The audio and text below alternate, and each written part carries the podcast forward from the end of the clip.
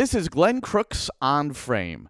The current collective bargaining agreement between Major League Soccer and the MLS players will expire before the start of the 2020 season. Negotiations expected to intensify after the MLS Cup final on November 10.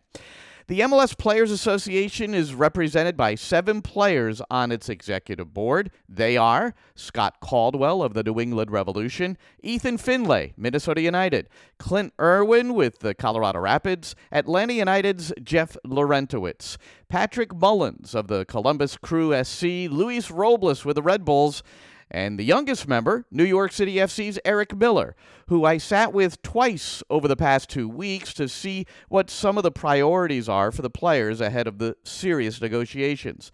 And one thing we do learn here the players are unified and prepared to strike.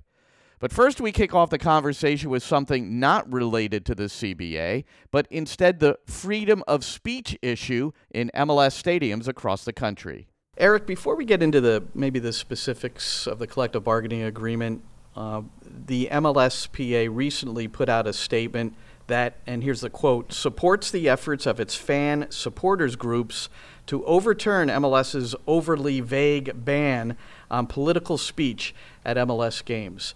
Uh, it could be impactful at Yankee Stadium. I think mostly we've seen it uh, in Portland, Portland, Seattle being the uh, the banner for all this. So, um, it, it seems obvious that the players can't do anything specifically about it, but it's uh, it's more of a supporting effort. Yeah, for sure. I think obviously as as players we realize how important the fans are. Um, we realize that without the fans we don't get to do what we, we get to do on the field every weekend. So I think the the most important thing is that we support the fans. Obviously, um, they've had a little bit of struggle lately with the whole uh, political ban that MLS is trying to put in stadiums and all that stuff. But I think most of the things that they're supporting are things like anti-fascism, which is not really a, a political stand at all. I think that's something that everyone agrees with and that sort of thing. So I think at the end of the day, we we stand with the fans. We support the fans. I think obviously they showed how valuable they are, uh, especially in that Portland Seattle game when they were silent for the first 33 minutes. I think so. I think that was that was a huge statement for them about their organization there, and just obviously showed their importance. I think. Um, how, how really valuable they are to the league, and, and without them, the league doesn't exist. I think the key word where there was vague. Yeah. I guess they're not quite sure what is political and what is not. Yeah, and obviously it's it's difficult with with the way the, the political situation in the United States right now. It's it's obviously a tough line to toe, but I think yeah, vague is the issue, and I think as long as MLS can have a little bit more of a well worded and uh, informative policy, I think that would that would be helpful for the fans. All right, well, let's get to the CBA. Uh, signed, uh, the current one signed in February 2015, and it expires at the end of January 2020, or just as the next preseason is heating up before the regular games start. Uh, just last week, I'm looking at it now. uh, there's this mosaic now that all the players have put in their uh, Twitter profiles. So this is a just a, a symbol of uh, solidarity. Yeah, exactly. So that was uh, the mosaic is just a it's a collection of images. Um, That's what I couldn't tell. I'm yeah. looking. Is it is it p- the players' faces So or yeah, it's, it's, a, action? it's a bunch of is it? different action shots of players from Oh, around okay. the league. It's something that we thought of. Um, Labor Day is obviously a huge, huge weekend historically for um, collective bargaining, for workers' rights, and all that stuff. So we thought it would be a good time to kind of show um, the solidarity that exists among the player pool and just kind of the strength of the player pool and how how united everyone is in this this important year. I don't think anyone's necessarily questioned the uh, the unity of the group in the past, but there have been calls out, and I don't know how it, it's met internally that uh, maybe the players have been a little soft in their negotiations uh, with the league. How do you? Uh, I- don't know if you agree with that, uh, but how do you think it's going to go on this occasion?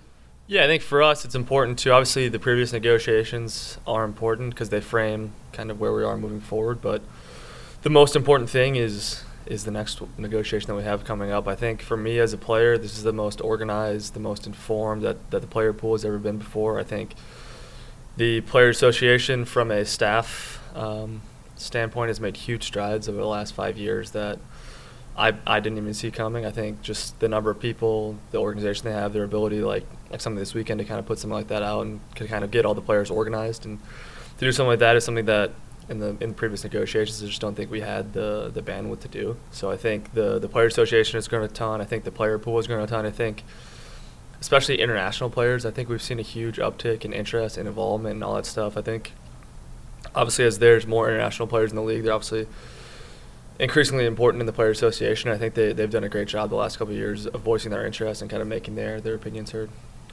So, uh, but when you look at the executive committee, it's all Americans, right? For sure. Yeah. So, uh, I, and I was going to ask the question: Does that kind of uh, set the tone a little bit? Uh, there are, uh, you know, if you look at the percentage of internationals versus Americans, uh, I don't know what the percentage is, but it's pretty close. Uh, yeah, I have no idea either what their percentage is, but I think, I think with the executive board, obviously we, we'd like to get more diverse. I think we've done a good job lately of having some younger guys in versus it kind of used to be all more senior American players. Obviously, I'm I'm the youngest. I'm only 26, um, which is which is relatively young for the executive board. I think we've done a good job with that. Obviously, we'd, we'd love to have international guys get on it, but the problem with some of those guys is they're either not here for very long or they get here later and kind of all that stuff. There's obviously right. some of a language barrier, which is something that the PA has been working right. through. We have multiple people on staff that speak Spanish who have been been doing a great job, but you see guys like um, Gonzalez Pirez in Atlanta who's taken a really big um, step kind of with the Player Association, voicing his opinion, kind of leading the especially the Hispanic contingency of guys and kind of making his voice heard about what's what's important to those guys. I think has been awesome. And I think as the league grows and becomes more international, we, we need more uh, opinions like that for sure.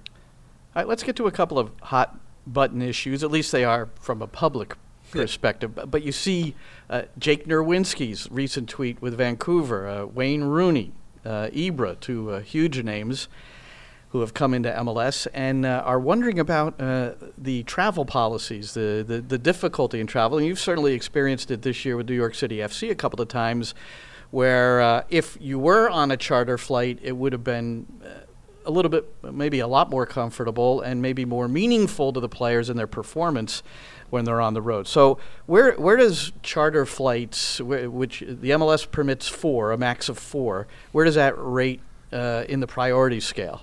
So an interesting thing I learned recently uh, that I found was fascinating is that no other professional sports league has charters in their collective bargaining agreement.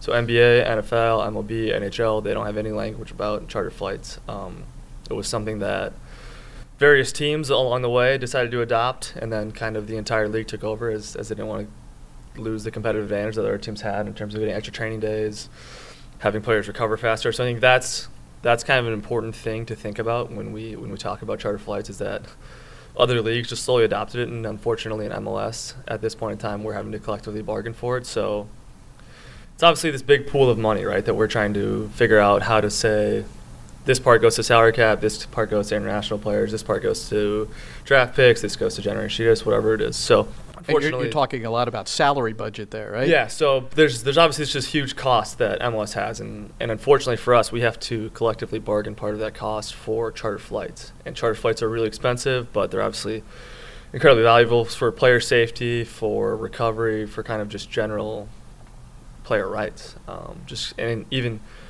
I think for us, some of the big things that we're looking at for the CBA are trying to improve competition, trying to improve fairness, trying to improve investment from the league. So I think in terms of competition, if you have teams chartering, they're going to play better away. They're going to recover better.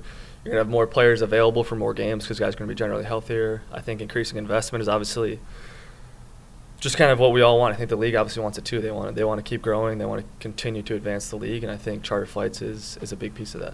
What's the new, best New York City example this year? Would you say? Uh, uh, you've only been here a short time. Have you experienced anything yourself? Uh, I have not at this point we have a uh, before I got here there was a bit of a horror story about going to Orlando I believe on the way down or on the way back oh it was on the way back they had to fly to Hartford I believe and then drive back down because of weather and all that stuff and that was Open Cup game midweek so it just became an extra stress on the guys on the kind of the entire schedule and obviously with with the Open Cup there's those added games that you can't necessarily plan out in advance because you know how far you're going to make it. But I think there's there's horror stories from across the league, and obviously it's something that as a players association we're looking at, and obviously we understand that the players are looking at as well. The other uh, topic I wanted to bring up: international breaks, and and how that might play a role in your your discussions. Maxime Chanot uh, brought it up. He's actually uh, skipping out on the first game for Luxembourg. He's the captain of that country and uh, he's going to play against uh, New England. We're recording this before the New England game, but he uh, referred to how this is something, this is a stumbling block at MLS, and until they solve this, and I'm paraphrasing, in essence, it's it's not uh, a proper league until uh, they uh, they uh, eliminate playing games during the break. And you hear about Seattle missing ten players for their game at Colorado. So where does that rank uh, again on that priority scale for the players? Yeah, obviously scheduling is something that we all look at. Um, I think it's more of a cohesive uh, kind of playing together with MLS than a combative thing for us. I think obviously they understand the importance of players going to play international. And again, as, as players, we understand how important it is for other guys, whether it's us or our teammates that are going to play internationally. So I think it's obviously a big issue for MLS because of our schedule uh, in the weather that we have to deal with. You know, people always talk about do you move the season up, do you do you end the season later, but unfortunately, it's it's North America, and if you move the season earlier, you run into a lot of weather, and if you move the season later, you run into a lot of weather. And at the end of the day, you don't want to bunch the schedule up too much and have a ton of midweek games and all this stuff. So I think it's something that it the, just it seems like this term, window in particular, with everybody either jockeying for yeah. a seed or just trying to get into the playoffs, it just seems like the uh, the most ill-timed uh, thing for for MLS anyway. Yeah, without a doubt. I think obviously you see other leagues, the top leagues around the world, that are taking the international break off because they have either European qualifying or or whatever games they may be. And I think obviously that's the end game is for MLS, is as they say, and we as a players association agree, is you want to become a league of choice. Um, I think it's a league where you want guys to want to come play here, and, and the league wants the same thing. So I think in order to become a true league of choice, that's that's something that you definitely have to consider. Yeah, you figure someone internationally is going to look at that pretty closely. Final thing here: uh, Have there been negotiations? Have have there have, have you started that yet? So there's been a little bit of preliminary, preliminary stuff, uh, a little bit back and forth, but nothing super formal at this point in time. Um, obviously, everyone's just kind of get their ducks in a row a little bit, but I think is that is it better though to be organized early? I mean, you hear so often in negotiations like this in any sport where all of a sudden it comes down to the, uh, you know, the last moment, and, and yeah. it, that's when it gets heated. Yeah, for sure. I think I think the MLS certainly realizes that one of their biggest uh, bargaining chips is the time pressure before the end of the season. Obviously, we understand that as well. That it's kind of how we found out last time. You know, things were, were slow, and then the last month or so they really heated up, and then and then we eventually made a deal in that last week of the season. So I think both sides are, are, are, getting organized and obviously doing a little bit of informal stuff, but nothing nothing formal at this point in time. And uh, do you anticipate uh, things going smoothly with agreements? I mean, negotiations are negotiations, but you talked about being more solid, more together. Is there would there be a greater threat for a strike than ever? You don't want it. It's not something anyone favors, but is this something that you think the union might be a little stronger and be more positioned if they don't get, get this solved? Yeah, I think it's important to realize that the end goal of any negotiation is not a work stoppage. It's, it's to find an agreement. I think both sides uh, agree with that. But I think for me personally, as a player and as a member of the executive board for the Player Association, I think it's the most prepared we've ever been. It's the most organized we've ever been. It's the most unified we've ever been as a group. So I think – we are prepared for a work stoppage if necessary, and that is our biggest um, bargaining chip. So if that's what we have to do, that's what we have to do. But obviously, we, would like to reach an agreement without doing that. We're with uh, Eric Miller, New York City FC. Uh, he's also uh, a member of the executive committee uh, for the Major League Soccer Players Association uh, with collective bargaining, uh, the the key element at the moment. Eric, before I go to a couple of more topics, there's a, a bargaining committee can you uh, familiarize the audience and me with uh, who comprises this committee and, and what role they play and some of the decisions are made? Yeah, absolutely. So the bargaining committee is essentially a representative from every single team um, in MLS. So, for example, New York City FC, our bargaining committee members are uh, Sean Johnson, uh, Brad Stuver, and Lucho. And so basically, at the beginning of the year in preseason, each team holds a vote to decide who their three members are going to be, and then you vote for one member who's going to actually vote for your team. So that's the person that says yes or no to whatever collective bargain agreement is presented, whatever um, rules are kind of presented throughout uh, player association stuff, whether we're raising fees, whether we're doing whatever. That's the person who actually votes on that. Does it, does each club have three reps? Is that the way it works? Is, or? is generally three reps, and there's one person actually that does the vote. So each team has one vote. So that's 20. We're 23 teams in MLS now, plus the seven of us on the executive board. All votes. So there's 30 total votes uh, out there, um, and so basically. executive board is supposed to represent the entire league, and then the bargaining committee members for each team are supposed to represent your team. So whatever agreement, uh, collective bargaining agreement comes their way, Sean, Brad, and Lucho are supposed to decide and then vote based on how um, they believe that it would affect New York City FC.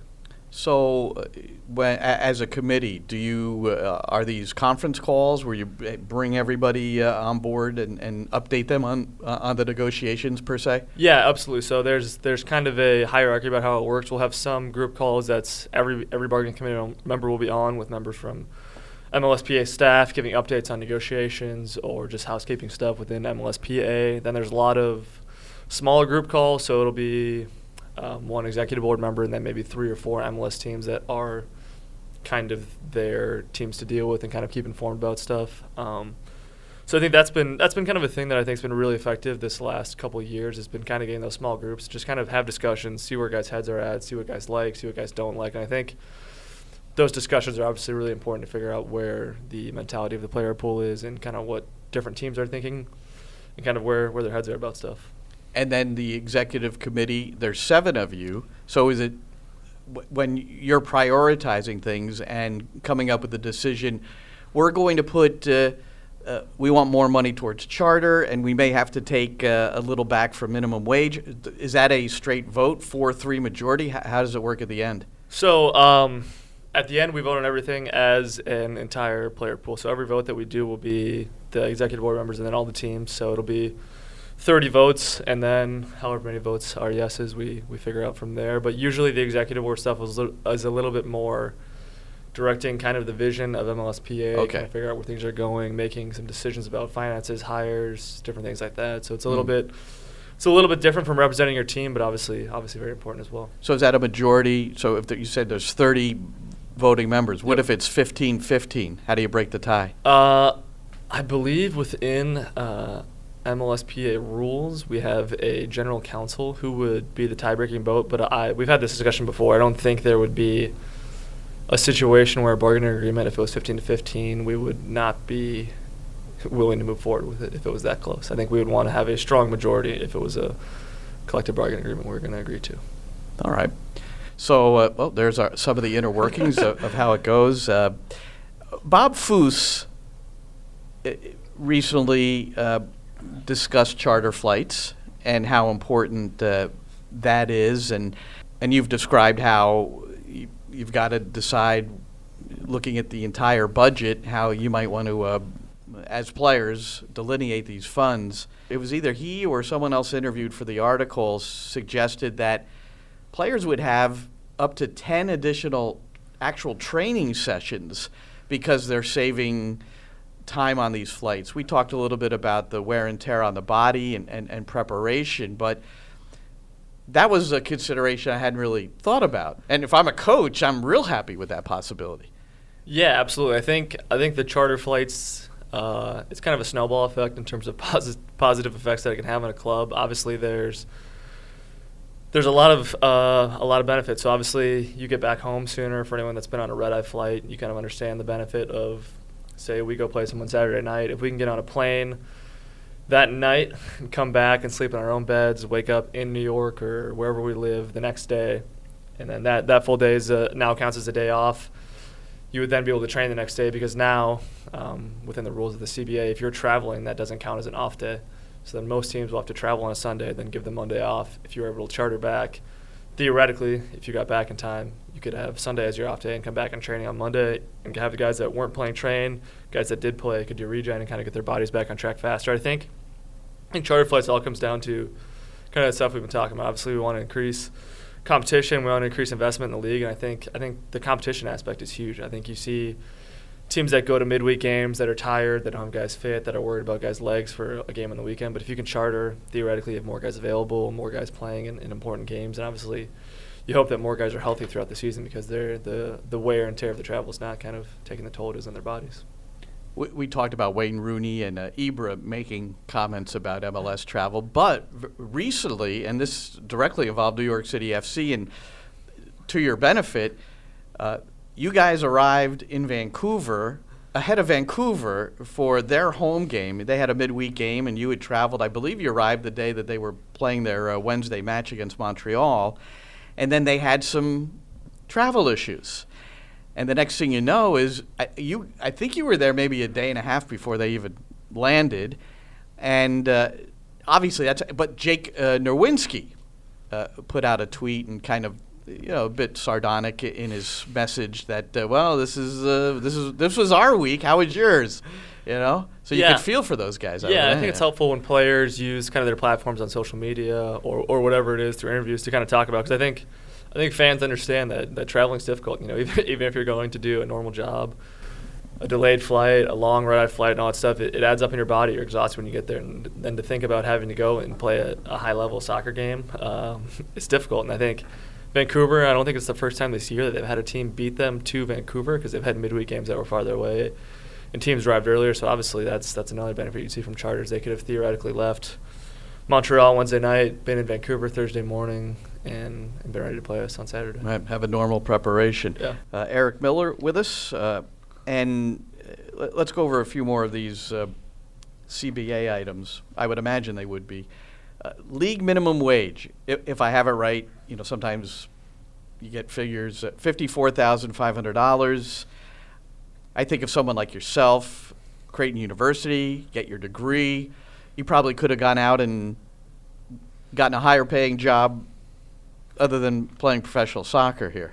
Possibly, yeah. Uh, I think obviously minimums are something we're working really hard on. Um, obviously, players, as the league grows in quality, I think the players coming through academies that are signing younger, I think it's it's something that we really need to look at. Um, those are players that generally don't have quite as much leverage for contracts and all that stuff, whether it's people that are drafted, whether it's homegrown kids that are trying to get signed. So I think that's that's definitely something as a player association we're really focused on, and it kind of just goes with that um, competition and kind of convin- continued investment piece. You know, we want kind of all the money available to go to to players that deserve it. You know, if, there, if there's a young guy that's playing a lot of games, if he's on the minimum, I think he should probably be able to make more than the minimum because he's he's kind of showing more value than that.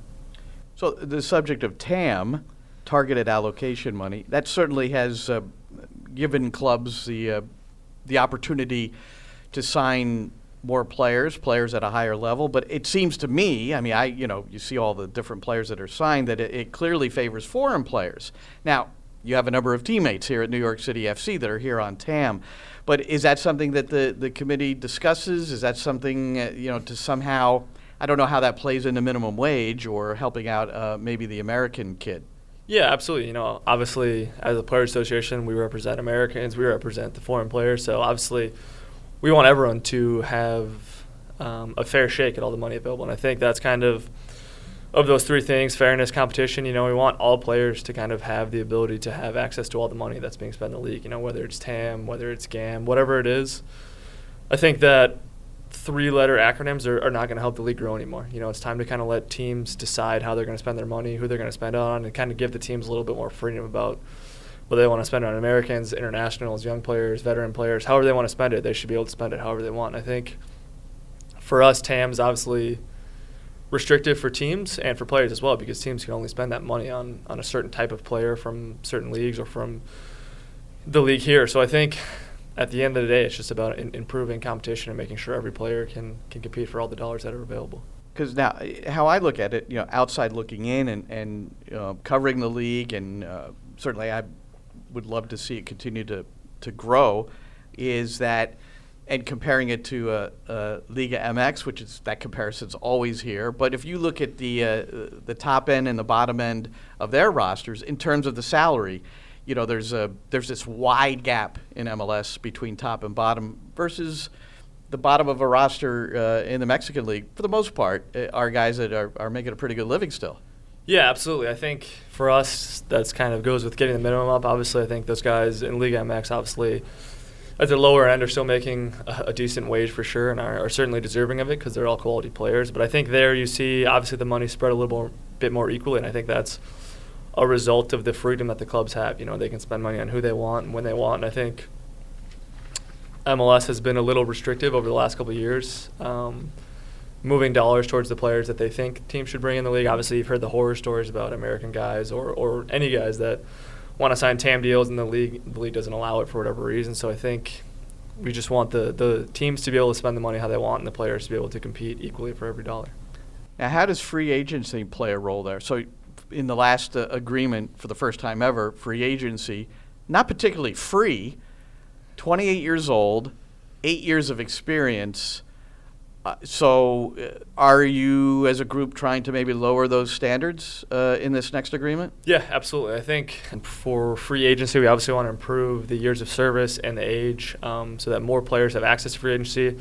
Again, I think that speaks to kind of the, the competition and fairness aspect. You know, you want guys that that play well and that and that deserve better contracts to to have the option to play out their contract and move to a club that, that is willing to pay. So, what's what a fair age and a fair number of years experience? Would you say? I mean, do you guys do you have a number yet, or we we have a number All right. um, for sure. So, um, so I'm going to guess, 25 and five. Is that close?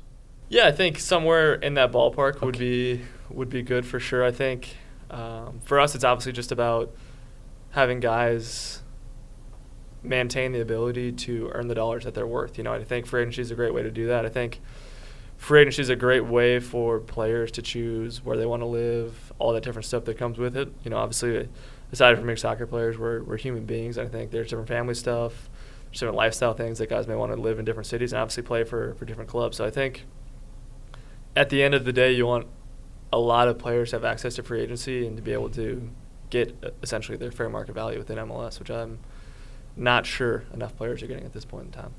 He's the most recent acquisition for New York City FC and an important voice for his new teammates, MLS Players Association Executive Board member Eric Miller. And two things resonate from that chat. One, this quote from Eric I think that three letter acronyms are not going to help the league grow anymore. It's time to let teams decide how they're going to spend their money.